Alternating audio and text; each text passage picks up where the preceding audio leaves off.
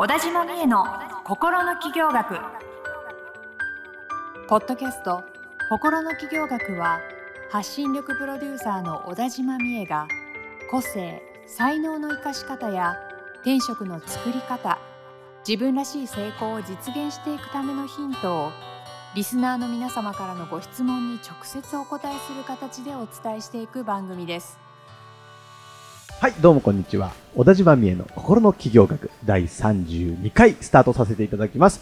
ナビゲーターのトーマス J. トーマスです。えー今週も美恵さん、どうぞよろしくお願いします。田島美恵です。よろしくお願いします。お願いします。今日美恵さんは、あの、ちょっと眠そうな顔で登場しましたけど、でも収録始まったら結構スッキリとね。そうですねねはい。結構そういう切り替えるのって上手なタイプですか？切り替えようとするようになりましたね。引きずってると、うん。本当にその引きずったことに飲み込まれてしまって目の前のことができなくなってしまう、クオリティが下がってしまうので。わかります、それ。切り替えようっていう感じで、あのまあ、今日はもここには持ってきてないんですけど、うん。私はそういう時にちょっとなんかアロマオイルちょっとつけたりとあか、ら、素敵。あと家の中だとお皿洗ったりとかはいはいはい。してなんかこう気持ちお皿洗うと気持ち切り替えられるの？切り替えられますね。やっぱこう綺麗になるしこう水を使ってなんか清めるっていう感じはい。になるので。なるほど、なるほど。はい。はいあとまあ単純に仕事部屋からうん。キッチンに行くっていうその場所を移動するっていうあれの効果もあったんですけど。ーなんかいいですね。かん簡単にじゃあ結構自分の、なんていうんですかね、そういう自分自身に対するそのリセットの仕方みたいなのを、みえさんは割と体得されてるというか。あそうですね。お香を炊いたりとか。でもトーマスさんも何かあるんですよね。僕ね、そう、切り替えるのが本当苦手で、うん仕事がこういっぱいになっちゃってて、けどなんかあの別の、あの、すっごいやることいっぱいあるのに、別別の仕事で、じゃあ今日は撮影ですとかってなった時に、うんうん。あの、その前にやってたことずっと引きずっちゃうんですよ。そうですでねなかなかかります。それが頭の中にいっぱいで、こういつもならこうポンポン言葉を出てくるのに出てこないとか、うんなんかそういうふうになりがちで、で、本当にどうやってやったらいいのかなってすごい考えて考えて悩んで、今たどり着いてるのが、はい。トーマスの答えとしては、瞑想。瞑想いいです瞑ねする。トーマス瞑想がある。トーマスが独自にね、まあ、独自かどうかわかんないんですけど、トーマス独自の瞑想があるんですね。いろんな、いろんな、なんかこう、瞑想体験とかいろいろ参加させてもらって、いろいろこう、やっていく中でたどり着いたトーマスの瞑想があって、こう、なんかね、頭の中の考えてることを、こうんうん。う、玉ねぎの皮みたいに一枚ずつこう、めくり落としていくんですよ。うん。それをすると、あの、すっごい時間かかるんですけど、30分以上かかるんですけど、あの無になれる状態があるんですよね。そこまで行くと、ちょっとスッキリするというか、なんか完全にリセットできて、あの、いつものパフォーマンスが出せるようになるみたいなのがあって、いいですね、はい。頭の中にやっぱりこう余計なものをこう置いておかないのって整えておくのってめっちゃ大事ですもんいや、そうね思います。でちょっとそのトーマス瞑想道場はいつ開催されるんですか？そう、道場？み皆さんにでも30分かかる。結さ構結構、まあでもまあ教えるには十分なあれですね。そうですね。やり方をお伝えして、ご自身でやってもらえばね、はい。いいかもしれないですけどね。のなんかどんどんあの軽くなっていくような気持ちになるので、いいですね。や今度やろうかな、じゃあ、トーマス瞑想道うんうん。場。瞑想ってね今本当結構企業なんかでもね取り入れてたりとかするし実際にその思考がすっきりするとか、うん。気が整うとかっていうことって一番大事だと思うので。ね。なんかちょっとスピリチュアルっぽいような雰囲気も瞑想ってありますけど、うん。だんだんそれが普通になってきてるというか、そそうですよね、うん。そんなってきてますしね。ねなんかスピリチュアル系とかどうなんですか？いや好きですよ。お好きなんですか？好きです意きです。外なんか。神社も行きますし、はもう竜の卵を預かったこともありますし。すか？なんすか？竜のその話は卵。いいや話はいいです。気になる。その話はいいです。あのいいの？はい。またじゃあいつかね。そういう話でまあなんか。か今日はねそういう感じの話にになるんです。そうね、今日ちょっとあのーこれちょっと雑談形式から、なんかそういう不思議な体験というか、引き寄せみたいなはい。ところの経験があるということで。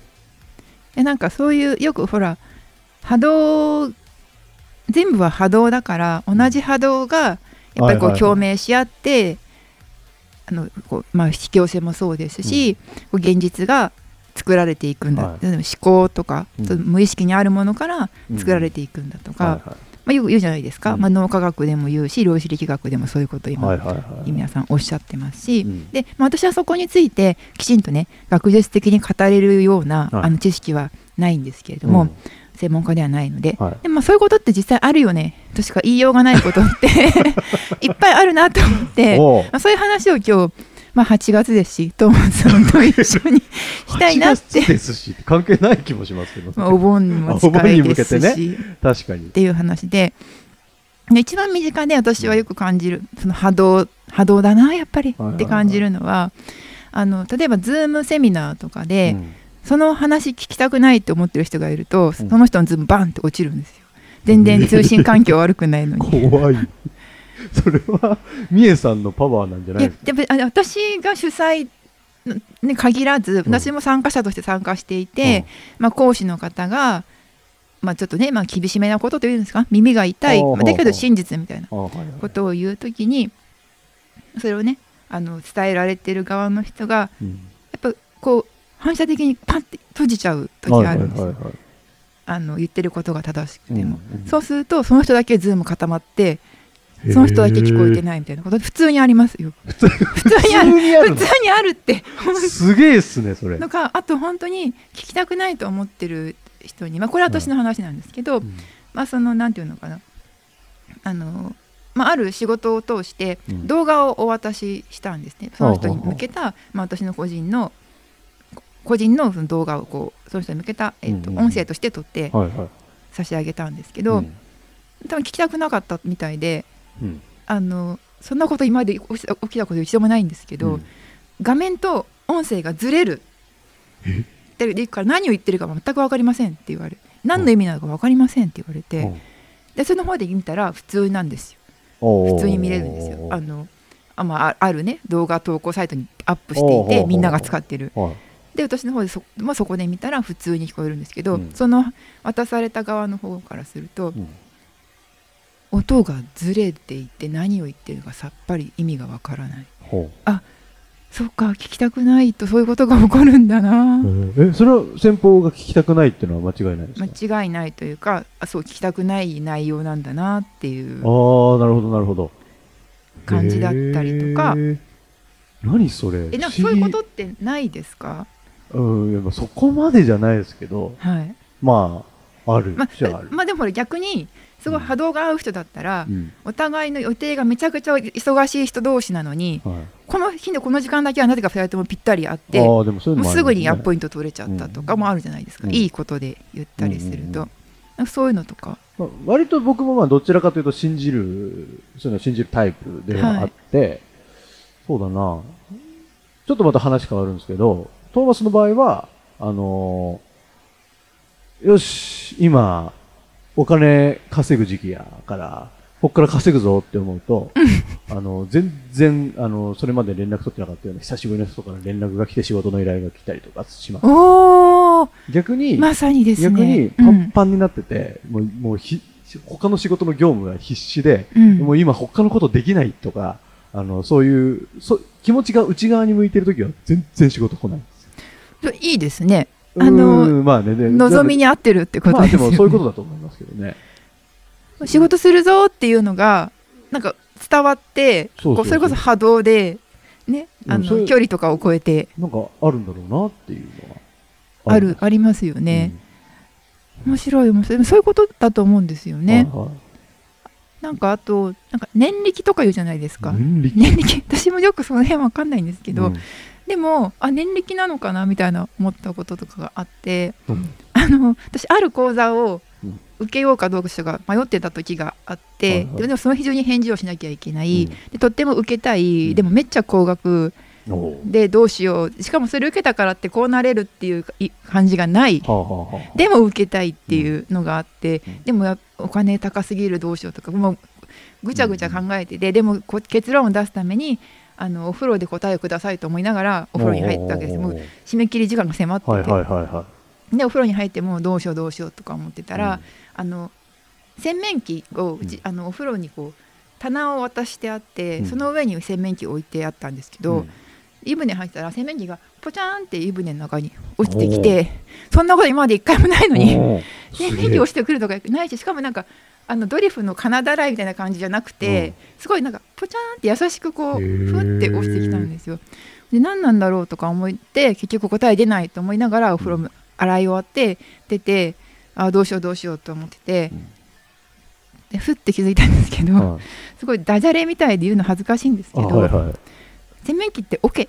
オッケーオケが落ちてきた。あオッケーってことなんだと思ってでしかもうん。その講座の先生がおいつも口癖で「オッケー!」っていう人だったんですよ。みたいなことであこれはやれやっていいんだよっていうことなのかうん。私がそれぐらい実はやりたいから、うん。私のこのそれこそ波動がお洗面器をバンって落としたのか。それか見えない力が落としたのか分かんないですけど。まあでもまあそういうことなんだろうなと思っへてー本当にギリギリにその日のその日中とか言われてて23時58分とかにやりますみたいなメールをあすごいすごいすごい送ってやりましてですごいその講座やっぱり受けてよくってよかったんですよ。みたいなこととかもあるじゃないですか。あじゃあちょっとお盆つながりで、はい。もうすぐお盆ということで言いますけど昨年ね1年前のお盆の時に、はい、あの僕このポッドキャスト一緒にやらせてもらってるスピリチュアルセッショニストのはい、先生がいて、うん大友理恵子先生っていうんですけど、大友玲子先その大友先生があのお盆の時にご先祖様の供養をしてくれるっていうサービスがあって、生。うん昨年それをお願いしてやってもらったんですよ。うんうん、で、その前の年に僕、おばあちゃんが亡くなっていて、じゃあおばあちゃんの、えっ、と、供養してほしいのと、まあ、あと、トーマスの、まあ、先祖、代々を供養していただきたいですってことで先生にお願いして、えっ、と、お盆のタイミングでね、供養してもらったんですよ。うん、で、その供養の時いいですに、あの、8月13日のこの時間に、あの、供養するので、トーマスも家で、あの、コップに水入れて、えっ、と、なんか簡単に祭壇みたいなもの作って、うんうん。簡単なのでいいから作って、えっ、と、心を静かにできるようにしといてねって言われて、で、あ言われてたんで、その通りやったら、まあ、確かになんかちょっとエネルギーが来てるような感覚はあったんですよね。うんうんまあ、それで終わりかなと思ってたら、うんあの、で、その先生から、あの、ご先祖様は、あの、す、何でもこう、お願いしていいと。うんですごい甘やかしてくれるから、何でもしていいと。で、そういう専属用とかすると、あの、はい、トーマス、あの、来てくれてありがとうね、みたいな、はい、ヤクルトあげる、みたいな感じで、うんうんあの、何かもらえるたりするのよって言ってて、いや、そういうもんなんだと思って、全然、あの、話半分に聞いてたんですけど、まあ、その供養していただいた2週間後に、はい、あの、実家から連絡があって、うん。その、おばあちゃんの、あの、なんていうんですか、その、財財産じゃないですけど、うんうん、を、あの、全然そんな話聞いてなかったんですけど、あの、あげるからって言われて、30万振り込まれたんですよ、僕おお、ばあちゃんと思って。いやもうまさにそういうことじゃないですか。そう。もうだからきっとご先祖様はお金もそうだし、うん欲しいものをあげたがってて、そう。でもそれは、をあげるためのなんかルートっていうか、うんうんがなくって、なんか閉じちゃってたのがそういうことをしたから、あ流れたと思って分かりやすく入ってきたんじゃないですか。ご先祖様はね、供養した方がいい。絶お対そうですよね。お盆。本当にそう思いますね。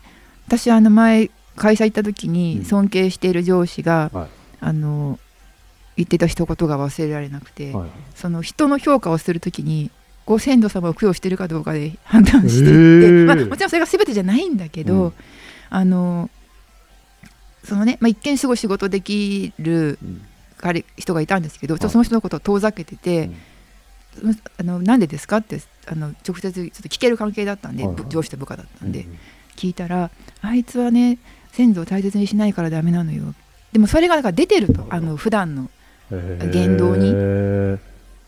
やっぱそれって人を大切にしないとか人のご縁を大切にしないとまあか、あの自分がここにいるとことへの感謝がなくて、うん。なんかこうやれて当然っていうか、うんはいはいはい。こうお礼をお礼みたいな感じなのが出ちゃうっていうって意味だと思ったんですけど、うんうんうんうん。みたいなことをやっぱりあのトップにいた人とかも言ってたのでそういう人はやっぱそういうの大事にすごいしてるんだなって思ったりとか、いやでもねそういうのが絶対出てるってことですよね思考が。そうそうそうそう。表に。それが出ちゃってるふとした言葉とかにやっぱりああなんかこの人は全部自分の力で生きてると思ってるんだなみたいなのが出ちゃゃうってことでしょうはいはいね。はい。でね。ね、潜在意識なんでしょうけど、そういう潜在意識みたいなものは、もう知らないうちにダダ漏れになっていると。そっちが出てくるってことですよね、うん。よく言いますもんね。すごいあの言葉でいくら好き好きって言って、うん。本当に完璧な演技力がある人でも、ん本当は嫌い大嫌いだったら、うん。そっちの嫌いな方がなぜか伝わっちゃうっていう、はいはいはい。やっぱ本当に思ってることとかあの方が波動として出てるから、うん。あ発信とかもそうですよね、はいはいはい。綺麗なこと書いてもなんかそんなこと思ってないみたいな感じだったら、うん。本当に思ってる方のどす黒い方がうん。行間から うわーってにじみ出てたりとか。不思議ですよね。ないやでもそういうことなんだと思います、るほどね。そう。だから私もそうだ。昨日かなたまたま全然、あのー関係なくただ楽しむために YouTube 見てたら、うん。その中で、まあ、なんかゲストの人がねお土産をあげますみたいな感じで、あのそのお土産っていうのが船輪の芋羊羹だったんですよ。わかります？船輪っていうなんか和菓子の結構老舗のメーカーがあって、う。んまあ、い芋羊羹って結構有名なんですへよね。ー。でそれを見てあこれはおばあちゃんが私に見せたんだと思ってそのなんでかって私の亡くなった祖母が船輪の芋羊羹がずっと大好きうんで生きてる時にうんたまに私が気まぐれに買っていくとい。めちゃくちゃ喜んでくれたんですよ。へー。みたいなことをまあ忘れてて、うん。でもそれを見たんであこれおばあちゃんが見せてくれたんだねと思ってあ買うねと へー。とかはありますよね。はい、あもっと言っちゃうとね、今日長くなりそう。だもっと言っちゃうとね、うん。トーマス20代の頃の話はい。で、あの、あの子に会いたいなとか、うんうん。ちょっとあの子気になるなみたいな子を、に、えー今日絶対会うって決めていると、会えるっていう現象が結構あって、えー、偶然渋谷でばったり会ったりするんですよ。え決めでも決めていくんだ。自分で決めるんです。あの子に会う。そう、今日はあの子に会うって、本気で決めると会えるんですよ。怖くないですか？怖ー。え会ってああそうそうそうそう。そう。じゃあご飯食べ行こうかみたいな。とかとかそういう、本当に会えたことが5回ぐらいあって、すっごい 結構できますよ、みんな、多分。それなんかコツがあるんですか？コツ、なんですかね。あの、ちょっとこう、なんですか、わざとこう、心をワクワクさせて、あワクワク力が本当にデートの約束をしてたしてるかのよう本な。当に、もう本当に会えるんだ。俺は会えるんだって本気で思う。と会ああえる。それすごいですね。よくそなんかそういうのをあのなんていうの？抽象的には言うじゃ聞くじゃないですか、はいその先の自分になったつもりで行動してたらそれが現実にかなうみたいな、はいはいけどそれがもうその日のうちにかなっちゃうってすごい。すごいなあそれ。意外とでもみんなでもそういう力ってあるんだと思うんですよ。あると思います。でもそれはちょっとやってみようかな。私も電話とかはしょっちゅうあるんですよ。ああるじゃないですか。うんかけようかなと思った瞬間相手がかかってくるとか、会いたいなと思っったら誘いの電話が来るとかはめちゃくちゃあるんですけど、なんかこう自ら行くって発想が今なかったんで。じゃあ私も自ら渋谷に行ってみます。渋谷じゃなくていいと思いますけどね。どこでも会えますよ。推。しの誰々に会えますようにじゃなあ会えますようにじゃないんだよね。そうそう、会う会う。って決めるんです、自分で。会えますよ。そうかそこで私信じてないから会えないんですね。会えるはずないわって思ってるから。で同じ原理で、うん。めちゃくちゃ大雨の日に晴れる。晴れ、この雲、ここの雲どかすって思うと本当に晴れますよ。すっごい面白くなってきた。そうなんだ。うん。でもそれはねそういう力絶対あると思います、うん。逆に雨降らすこともできるとはいはいはい。できる、ね、人もちゃんといるので。面白い。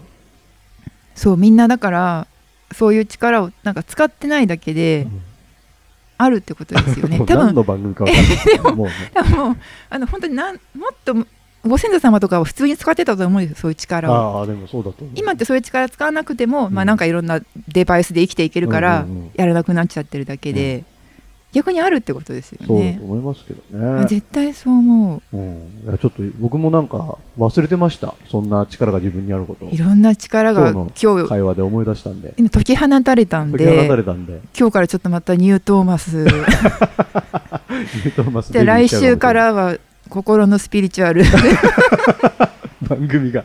番組がおかしなことになっていくおかしくはないおかしくはない。おかしくはないか。うん。ウケるなぁ。いやでもねあるよねって話なんであのでも僕ね、あの、この量子力学とか、なんかそういう学問になぞらえてはい。発信してる人はね、好きじゃないんですよ。なぜですか？量子力学ってだってそういうもんじゃなくないって気がするんですよね。なんかちょっと、それはちょっと飛躍しすぎる、理論が。あ量子力学って本当にその、量子の世界の話だから、それと現実はやっぱりちょっと絶対違うと思うんですよね。もっと不思議な力が多分あると思うし、あそんな狭いもんじゃないぞとそうそうそう、なんかそういう無理やり学問にしようとしてる感じがして、なんかこう、騙しにかかってきてるなっていうふうにトーマスは見ちゃう。なるほどうねんそういう理論で語られると。私やっぱりなんかちゃんと理論言われると難しくなっちゃって、なるほどなぐらいな感じにはなるんですけどでもまあ読んでるとね面白いんで、まあね。そっかそっかって思いながら、でもだからなんかこうやっぱりみんながこう感覚的に思ってることって、そういう量子力学とかっていう面でもうん。合理的に説明がつくんだなみたいなことは思ったりしますね。そうですね。まあ、量子力学。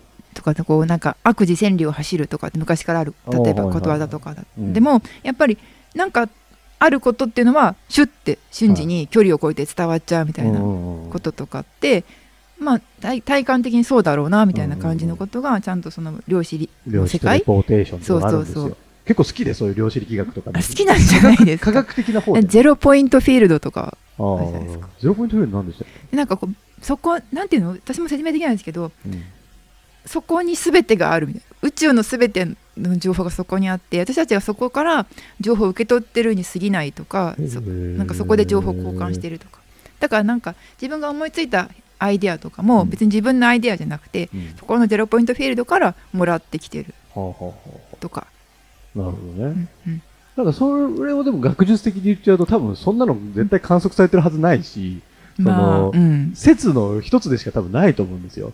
を、こういうスピリチュアルと紐付けるのはトーマスは嫌だと思う。あでも分かりますあのそこなんかちょっとそこにつなげたいからだよねみたいな意図を感じる時はあるそうそうそう。説明にね、あんまりそう。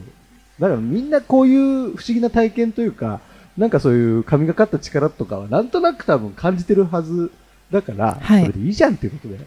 どうですか？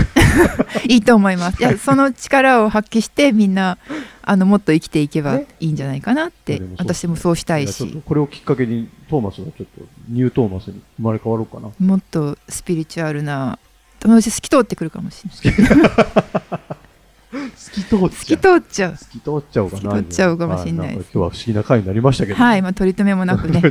はい。この話なんか永遠にできそうですね。できそう2時間ぐらいできそうです。過去最長かもしれないです、今日。これでなんかだらだらフェイスブックライブとかやりたいです。だらだら受ける。誰も見ない。確かに。不思議だな。あでも入りたい人は入っってよくてみたいな。意外とでもみんなでも話したい絶対持ってますよね。こういう話の1つやそうそう2つや3つ。や4あるつ絶対5や絶10絶対持ってるから話したい人募集中ということで、あの概要欄にですね。あ絶対送ってくださいみえさんの LINE 公式アカウントがあるので、そこにですね、私もこんな体験しましたみたいなの送ってくれたら嬉しいなと思ってますので、ぜひぜひお願いしますあと、みえさんに対するですね、相談や、えーご質問などもお待ちしておりますので、ぜひ LINE からアクセスをお願いします。で、番組の最後にサブカル紹介のコーナーです。何か教えてください。今日はですね私やっと見ました何今更でごめんなさいいやっと見ました何でしょう？RRR ?RRR、あ、見たいとは思っている。でやっぱその3時間以上あり、うん。途中休憩挟むから全部でもう4時間近く取られるっていうのがやっぱネックになって、うん。見たいけど先延ばしにしてたんですえ。よ、うんうん。見てよかったですね。あ、そう、そんなにですか？めもうめちゃめちゃ面白い。まあまあやっぱ濃いんですよね。あのインドの映画だから、はいはい。もう全部なんか全部のシーンが見どころみたいな感じで、とにかくいろいろ詰め込んであるあしでやっぱあと歌音楽がいいです、うーん。なんかむやみやったらに歌い踊るみたいなのがなくって。あのえインド映画の周りには、うん本当こう必要なストーリー上の歌とかダンスとかがうん入ってくるのででしかもそれが全部歌詞もすごい良くて泣いちゃうぐらい？泣いちゃうのもある。泣いちゃう。ですごい聞きたいんだけどそれはなんかねサンタラとかあの配信とかに入ってなくて聞けてなくてあれなんですけど、うん。でなんかそう見ててなんかもう全部もうまっすぐなんですよね。なんかこうちょっとかっこつけるみたいなのがなくて、うん。全部こうやりすぎのやつがうんうん。バンバンバンって真正直にバンってぶつけられる感じで、うん。こう見ながらなんかすごい神様っぽい話だなっていうふうに思ってたら、やっぱりあのなんだっけえっ、とインドのうん。神話がベースになってるみたいで、ラーマーヤナとマハーバーラタって私も内容は全然詳しくないんですけど、っていうのがベースになってその2つのなんか二大女子誌みたいなのをベースがくっつけてお話にしてみたいな感じだからなんかもう本当インド人大興奮みたいな感じなんですって。私もそこはちょっとね分かんないですけど。でも知らなくて見てもめっちゃ面白いんで。あれはあの見た方がいいです。あら。3時間半かけてでも。映画館で見たんですか？映画館で見ましたね。あそうなんだ。多分今でももう配信でレンタルそうですねレンタル有料レンタルで見れるから、それでも全然いいと思うんで、うーん。いや気にはなってて。でもそのやっぱ長さがね。でまあ、で。も配信だったらほらぶつ切れで見ればいいから。か。いやでも一気に見たいな。いや見た方がいいですね。あじゃあ見ようかな、うんあるあるある。あるあるある。ぜひ気になってる方面白いインド映画面白か見ってたんで。いただければと思います。はいるる。ありがとうございはい、ます、今日もありがとうございました。というわけで、小田島美恵の心の企業学、結構長くなりましたが、ごめんなさい。32回以上で終了とさせていただきます。美恵さん、ありがとうございました。あり。がとうございました。今週のポッドキャストはいかがでしたか？概要欄にある小田島美恵 LINE 公式アカウントから小田島先生への相談をお待ちしております些細な相談でもお気軽にご連絡くださいませ。それではまたお耳にかかりましょう。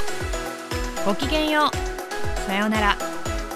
この番組はプロデュースライフブルームドットファン。ナレーション土屋恵子がお送りいたしました。